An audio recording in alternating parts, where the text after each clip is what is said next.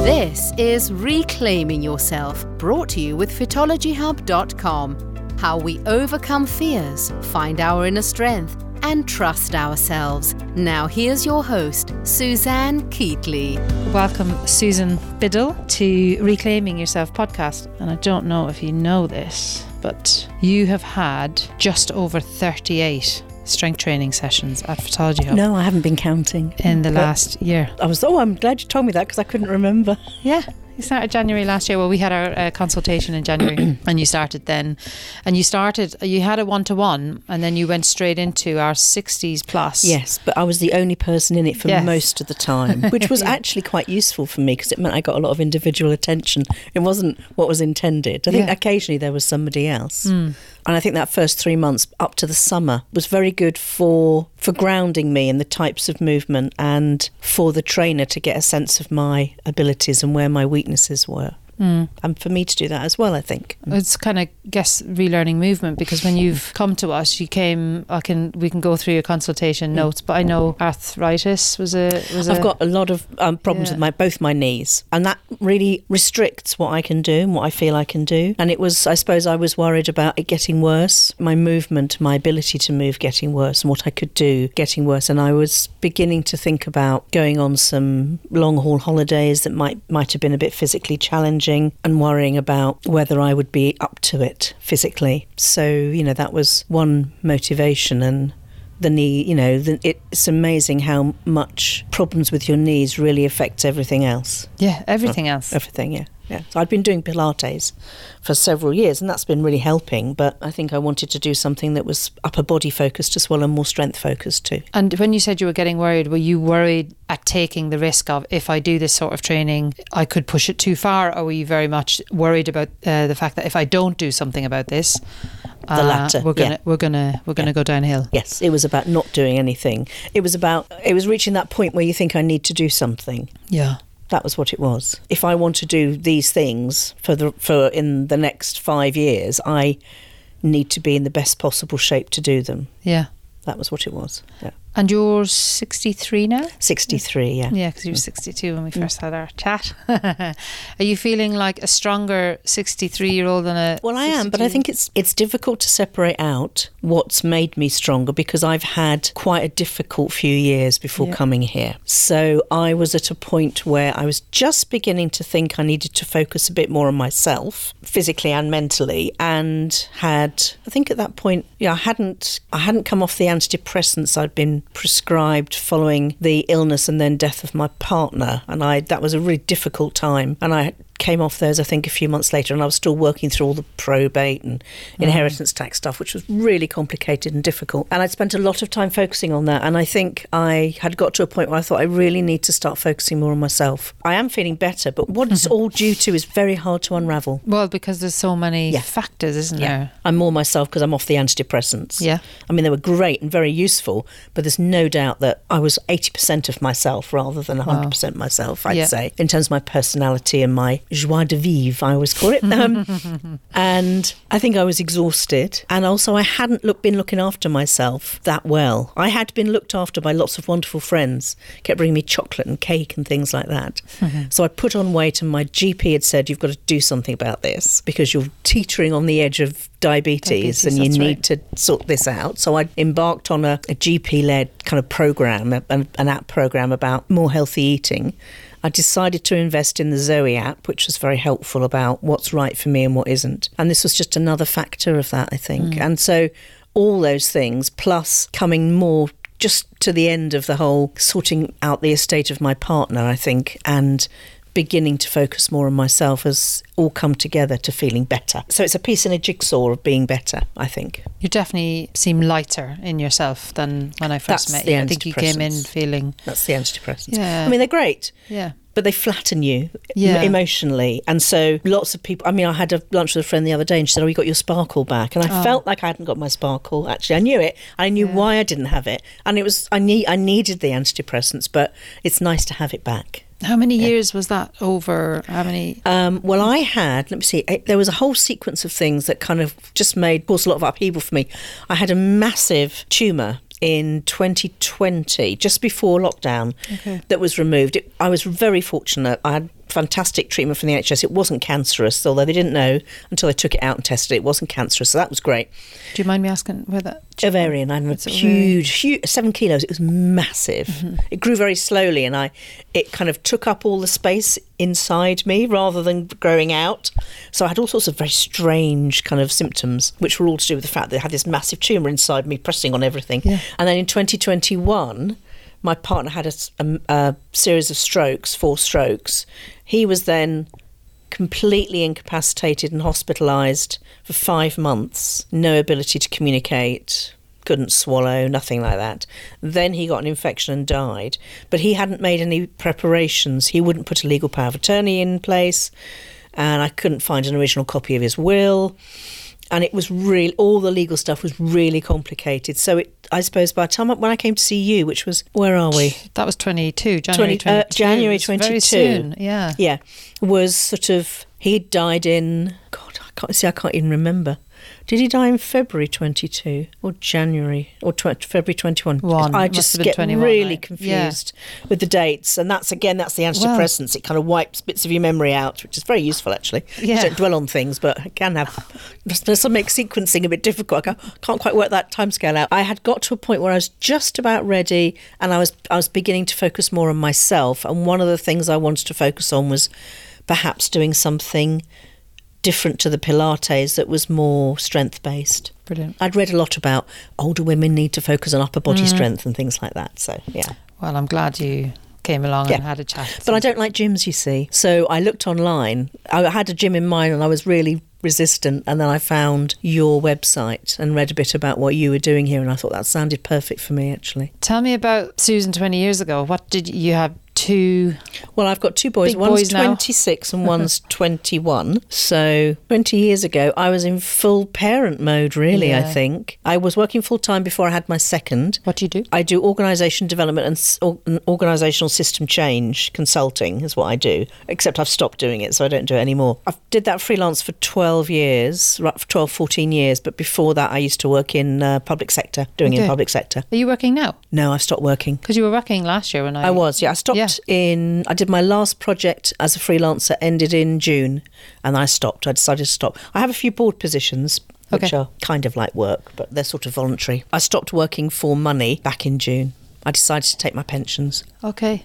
I think because... Another part of the jigsaw. Well, I think because of COVID and because of the situation with my partner, work had been very secondary, and I'd done a couple of small projects, but not much. And in the freelance world, if you don't keep working, you lose traction. Right. People stop coming to you because they start to forget about you. I'd never had to advertise. I'd always got recommendations, word of mouth stuff. But realistically, that was such a massive change in the market that I thought, well, I'm going to have to work really hard to reestablish myself. Do I really want to? Can I, after all this? So I just decided, no, that's enough. And how are you finding it? Fine. I'm still in that phase of having, there's not a word that I can find to describe it. I call it anticipatory anxiety. Mm. And what it is that almost each day I have a slight feeling of unease because I think that I'm going to have a lot to do and a lot to fit in. But of course, that's not the case anymore. But the feeling is still there. So that's a kind of weird. I have to kind of manage that in my head. The other side of it, I think, is that things that you do take on greater significance and expand in your mind to fill the gaps left by work. So things that you wouldn't have thought of as major issues suddenly become, I've got to write my Christmas cards. Now, when you're working full-time, you just find 10 minutes and you do it. When you've stopped working, for some reason, I don't know why this is, it becomes a significant thing that looms large in your mind, but actually it never used to. So it's a kind of slightly strange transitionary phase, I think, when you stop working. I'm sure this is the same for everybody because you're substituting one way of living for another. Yeah. And having to make it balanced. So it's you're just out of the back end of a pretty hectic, like it must take time to unravel that, right? Yeah, the emotional. Yes. What an emotional. It was really difficult. I think I cried when we had our thing, didn't we? I cried a couple of times with Joe, my trainer, in my first few months because, funnily enough, feeling emotional now, even doing things physically, kind of triggers it. Yeah. And talking about it it's okay, actually. It's not terrible now, but there are times when you talk about it when it's very difficult. Because you recall how traumatic it was, emotionally draining. It was very emotionally draining, actually, and physically draining too. just having to sort your way through everything. Yeah. And do you think, like, when you're in that survival mode as well, like, there is no time to think about you and your body? No, I didn't think about myself at all. No. And then after years and years, you're like, in here, the space is all about you. Yeah. It's focused on you. You and that's really positive, actually. And I said to you earlier that you asked me about whether I felt like I'd improved. And I said, well, it's hard to unravel. But one of the things I do feel is that I have, it has an impact on my mental well-being. Yeah. The fact that I'm investing in my physical well-being definitely has an impact on my mental well-being and how positive I feel about the way I'm approaching how I live my life now. Yeah. And it seems to me that things don't faze you, at least not outwardly anyway. Well, I think when you've been through a massive thing like that, really you feel like nothing is ever going to faze you again, actually. Wow. I'm sure it will. And I have little mini moments. I mean, I was in France recently, and because a taxi let me down, I missed my train, and I had a little mini moment of kind of, oh, this is catastrophic, before I kind of pulled myself together and said, well, it's not really, is it? You just missed a train. And what's the impact of that? Well, it's going to cost me money because I'm going to have to buy other tickets. That is the only impact, really. So, I'd had a cup of coffee, sorted myself out, turned it around, my tickets, and then off I went, Yeah, you still have, one can still have mini moments. But no, one of the outcomes of going through such a sort of elongated, kind of trauma, I think, is that you do feel that, well, nothing's ever going to be that bad again. If I can deal with that, I can pretty much deal with anything. Yeah. Because actually, I think one of the things that the GP said to me when he was talking to me about antidepressants was, he said, first of all, you're very resilient. That's a good thing. But he said, and in fact, I had a counselling as well, because the hospital gave me counselling as well. The counsellor was very good, and she said that sometimes, you think all you have to do is draw on all your resources to get through this. And she said, actually, none of your resources are what you need to get through this. And I thought that was really significant, actually, for me, because I'm a very sorted, organised person and resilient person. And she said to me, you'll find that none of the things that you think will get you through this will actually get you through it. And that was true, I think. So you had to go out and find other... I think I had to... I had to do things that I'm not very good at. I had to accept help. I had to acknowledge that I couldn't necessarily solve things. Because I work freelance as a consultant, a lot of my work is problem solving. It doesn't... People don't approach me and say, this problem, can you solve it? But most work is about solving a problem they can't solve. Yeah. And this is what my counsellor pointed out to me, that was the way that I was approaching it. And actually, she said, it's not an intellectual exercise. It's an emotional... she didn't say this, but that's what she meant. It's an emotional exercise. Yeah. And actually, I was approaching it as a problem-solving intellectual exercise, and it wasn't. Of course, there's lots of stuff to do. You have to do all the paperwork, fill in all the forms, blah, blah, blah. But actually, that's relatively simple. It's the emotional impact of doing it, having to cost how much your furniture costs in your house, because when you do inheritance tax, you have to, and you live with someone, you have to calculate the value of all the furniture in your house and say how much of it belongs to the person who's died. Well, if you live in a house with somebody and have done for 26 years, how do you even begin to do that? Because what's... stuff isn't theirs and yours. Stuff is ours, and there's lots of very big emotional challenges, and trying to approach them intellectually and approach them as problems to solve wasn't the answer. And the reason I asked you that is because we talk a lot here about having a support network in all the areas, or a team around you, whether that is a counsellor and a personal trainer and family members and. Friends and all those different roles and all the things that prop you up in life, right? And how important that is, and being able to trust that and hand yourself over in those situations as well, because when you come here, you're vulnerable, aren't you? Yes, that's right. You have to trust the people. And most of us through our lives have grown to be extremely competent. Yeah. And also I think we gravitate towards what we're good at. Yes. And so we build and we hone and we refine and we get better at what we're good at. And the stuff we're not good at, we kind of don't do much about. And then when you meet a challenge, the very things that you're not good at are the things that you need.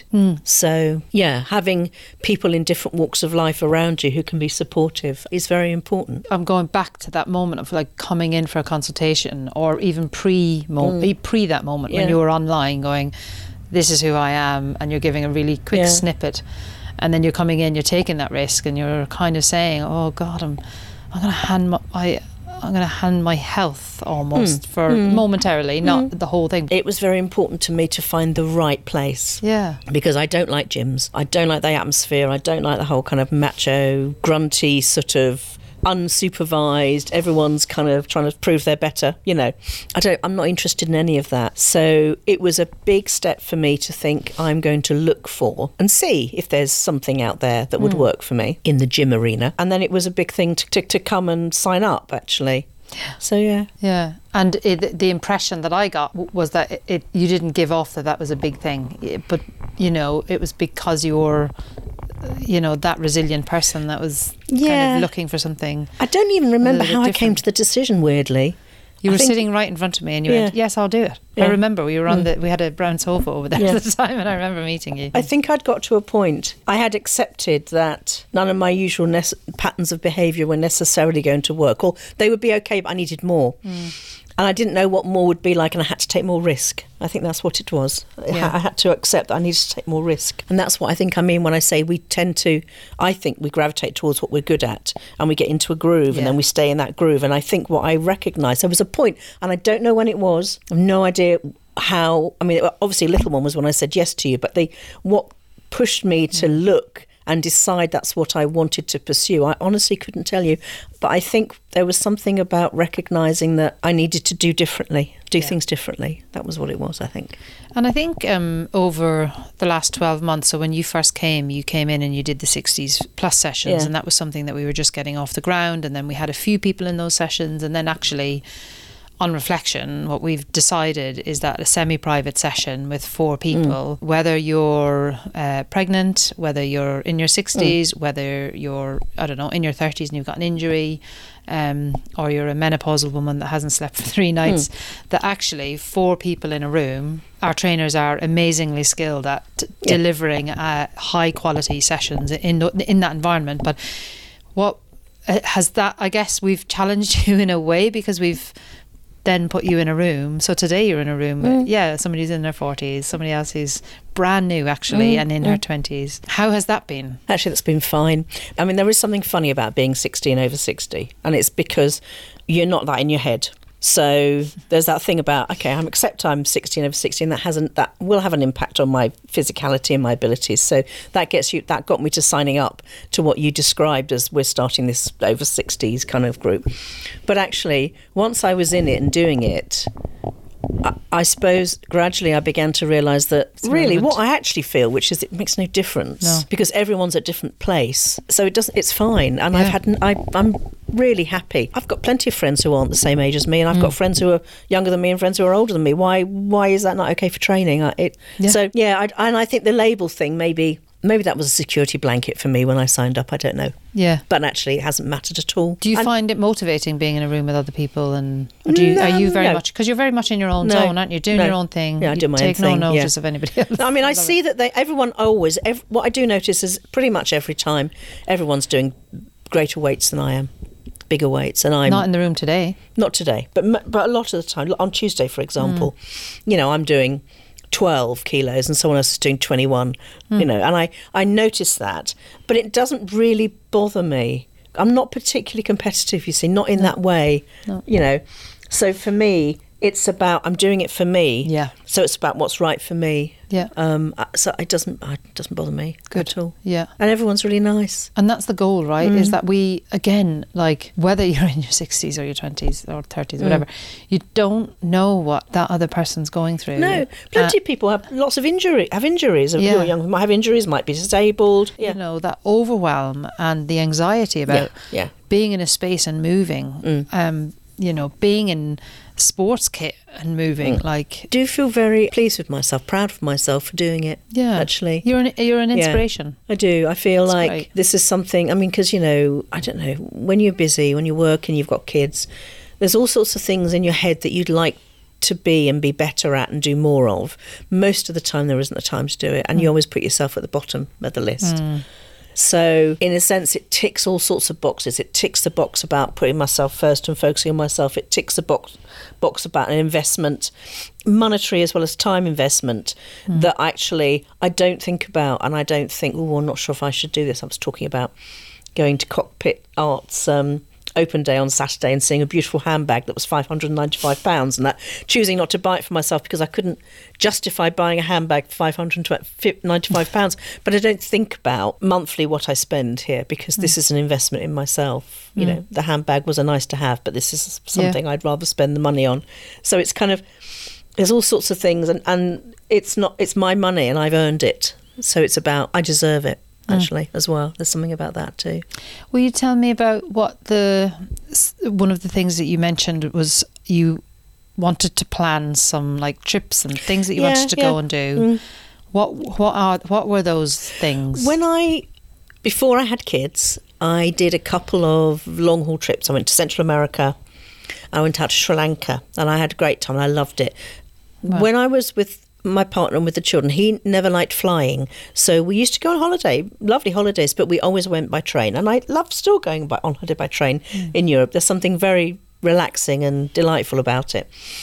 So I had in my head that I would like to go back to having a few long-haul opportunities. Brilliant. And I started to look at the sort of holidays I used to go on that were offered by particular companies like Explore, Journeys, Latin America, places like that. And They grade them by intensity, they call it. And I started to notice that a lot of the journeys were graded by intensity quite high. Okay. And of course, there's no information of what that really means. But in my head, of course, because of the age I am, I was beginning to construct in my head a bit of a story about you're not going to be physically up for it. You're going to spend all this money going to, I don't know, Japan or India, and you're not going to be able to keep up, and all the others will be okay, but you won't be okay. So I had this bit of a story in my head about not being strong enough anymore, not having the physicality anymore that I had when I was doing it before I had kids. And I think that was bothering me because I felt it was a real barrier, and I thought, and it made me think, well, I need to therefore do something to get over that mental barrier about my abilities. I'm in a slightly different place now because I was going to go to the Lebanon this year, but because of what happened in Palestine, decided perhaps wasn't the best idea.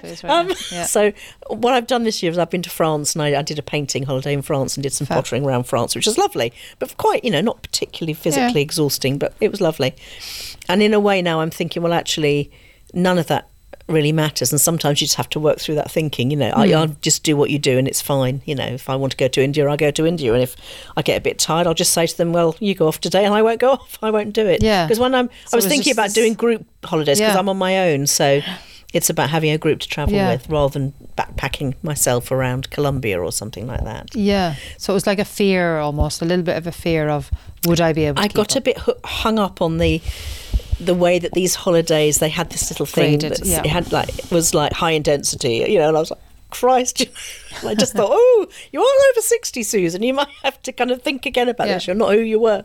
And it was in my head. And now you look at it and go, it's fine. Well, now I look a bit and I think, well, so what? And I think that what's wrong with doing what you can? What does it matter? Well, I even think of those the holidays I want to go on, because everything changes.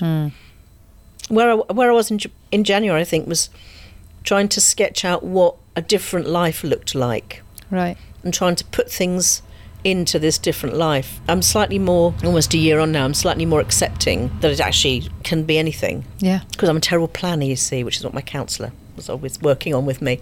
Right. I always think I have to kind of like have a sense of what it's going to look like and what it's going to be. And I'm working quite hard on not planning it, not planning things, and just doing what I feel like doing when I feel like doing it. So I'm going to Las Vegas next May because a friend's daughter has said, I'm going to Las Vegas for my birthday. I've known you since I was 2. I'd really like you to come with me and the family. So I'm going to go. Fact. I would never think about going to Las Vegas. No. This is not my kind of place. But I thought, well, hell, it'd be an experience. You've been able to just say very easily and simply, because of all the stuff you've been, because of those dials on the...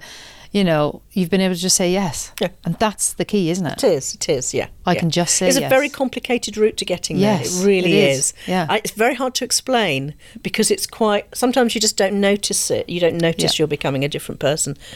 So I kind of babble a bit about it. I know that, but it's. But it's through the babbling and the chatting and the, when I asked the question, have you made progress? That's a massive That's why I said the mental progress is huge. And the confidence we spoke about. Yeah. So I don't really have a sense. I mean, my initial trainer, I think what was her name? Julie? Yeah. Yeah. She was great because she'd say to me, I can see your shape is changing, you know, because I was also trying to lose weight, and I was noticing I wasn't losing weight and getting a bit disheartened. And my son kept saying, yes, but Mum, you're probably putting on more muscle, which is heavier. So, you know, maybe you're not going to see anything. And I sort of, but Julie was always saying, oh yeah, your shape is changing. And somebody else said that to me the other day as well, a friend of mine who hadn't seen me for a while. She said, oh, yeah, your shape is different, you know, your shape is, and I think that's probably more significant and better 100%. Than what I originally was thinking about. So you do. Because it is the posture. It's when somebody says shape, we're talking about posture. Posture and how you and how you hold yourself. I feel that my posture is better. I feel that my moving through the world is different. Yeah, your space is opening up again. I talk a lot about that around, you know, I think as we get older, quite often the space around us gets smaller. We tend to use this 180 degrees in front of us, and then the degrees kind of it just gets shorter. And part of that is physical, like it is a real thing. Balance, balance, strength in the balance feet. Is a real problem for me because partly because my feet are so tiny, but also just because my knees are so weak that it's a real struggle for me. And I'm happy to work on that, real, you know, and see that as gradual process. Definitely. Progress. I mean, don't get me wrong. I'd love it if it was miraculously better in 2 months. But I know that's not going to happen. So how are your knees? My knees are achy and creaky, and I have to adapt. So getting down on the floor, you know, I tend to avoid things that involve kneeling because it's uncomfortable. And I suppose I'm probably a bit more cautious than maybe I need to be around anything that involves getting down on the floor or exercises on my knees and things like that. And can I jump in right now? Because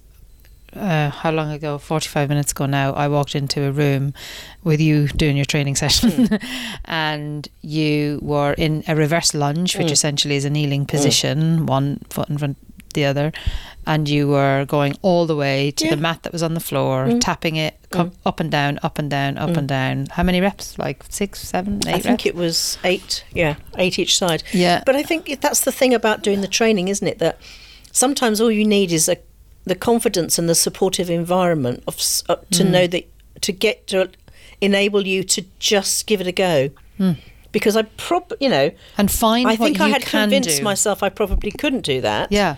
And it's just that gradual, if you can't do it like this, then try it like this. And let's just put this little pad under your knee. And all you have to do is just touch the pad. Yeah. Don't worry about getting to the floor. And sometimes that's a mental thing rather than a physical thing, because maybe I could always have done it, but in my head I couldn't do it. So it's really, and you need somebody who you see as an expert and a professional who knows what they're talking about and knows how to adapt things to help you just get beyond that. That fear and lack of confidence, I think. And it's a big deal, isn't it? It's finding really the things you can do. Yeah. And from there we work out and we grow that bubble again. We grow that space around you again, because it's a really big deal. You can do it. And partly it is like a physical thing around balance and strength or whatever, but then there's a big part of that that's confidence. Yeah. And I come out of every session feeling more confident. Even if I'm a bit achy and I'm a bit tired, I still come out feeling more confident because I've done it. And you feel great, It's such a good feeling. It is, and it's, you know, and it's a mental thing. I might feel a bit tired going into it and I feel a bit, you know, achy today. I wonder if I'm going to be all right. But I can guarantee that I always feel much better afterwards. And you've moved from one session a week to 2 sessions a week in the last 2 months. How is that? How is your recovery? How are you responding? Yeah, I feel...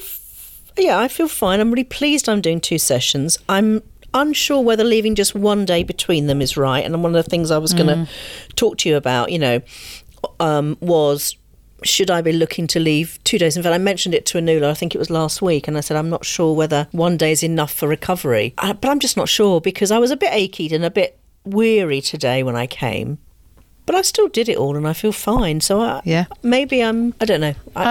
The other conversations to have around that is, yes, we could look at time, but we could look at things like your sleep, your hydration, the foods that you're having after a session for recovery, and the movement that you're getting in between. So there's, and we always talk about that here now, is this like, you might be here for 1 hour, but the impact of the sleep that you have the night before. So people then start to go, I'm training tomorrow, so I've got to make sure the X, Y and Z's done.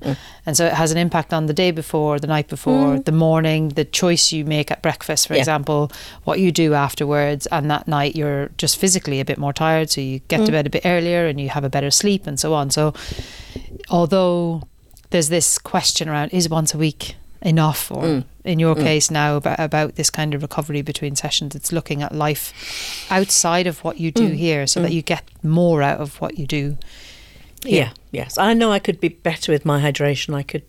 I tend to forget to drink and then drink a load all at once, so I know I could work on that. Doing the Zoe app really helped me to focus on what foods work for me. I have to say that's been good, but I tend to try and have a little something to eat before I come, but to always manage it. I always eat afterwards.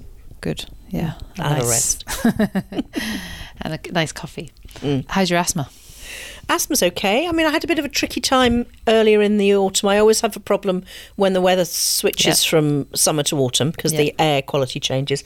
But I also got a really horrible virus, which was completely all about coughing, and it was just absolutely dreadful. And my asthma was bloody awful then.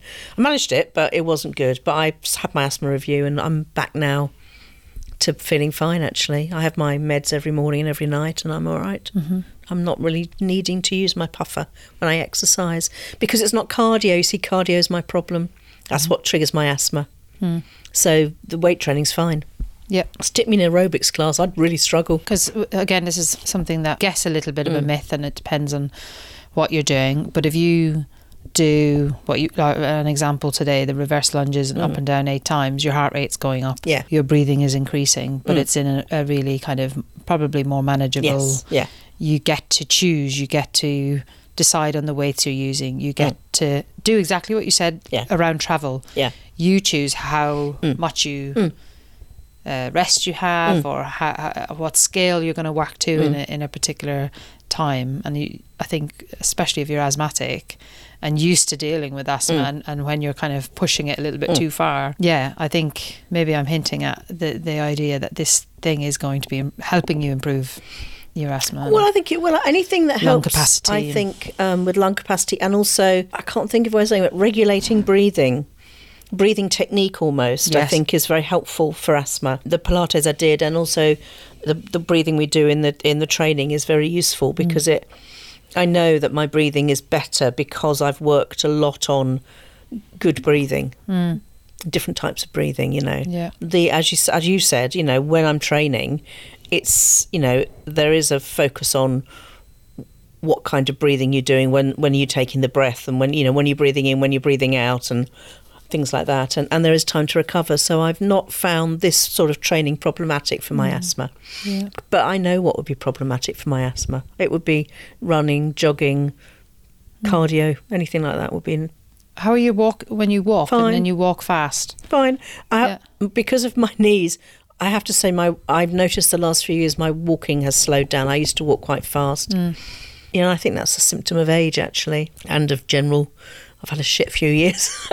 But I do notice that my walking has slowed down. Okay, well, maybe that should be our goal. Yeah. And it will be, like, it takes time. I mean, you know, we've said however many, almost 40 sessions. It's been 1 year, but that's once a week. Now you've gone up to 2 weeks. Like, you're really gradually, you know, undoing a lot of the trauma, or at least not undoing it, but at least just exploring it. And I think when you're older, it takes longer. It just does. And I think that I'm a bit impatient, so I've had to learn to be more patient and recognise that this is an investment, and it's a long-term investment. It's not a short-term one. It's not like dieting for a month to lose a stone, which a friend of mine was talking about recently, and my immediate thought was, well, what happens after the month then? So you all go back on again, you know. And it's not like that. It's about long-term habit changing, new habit forming, which is the whole way I'm trying to approach the eating as well. Which is, so you're turning your mindset around. Like, you've got the asthma, you've got your scars from having your kids and your operation, your knees, you know, we've got time. Gradual. So yes, definitely.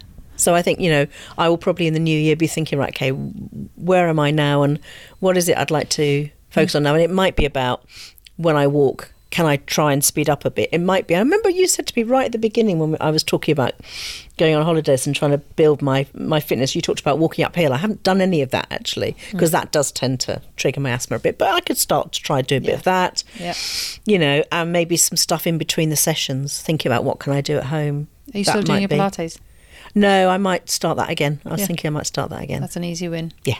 So one session of Pilates and then, going out and one walk.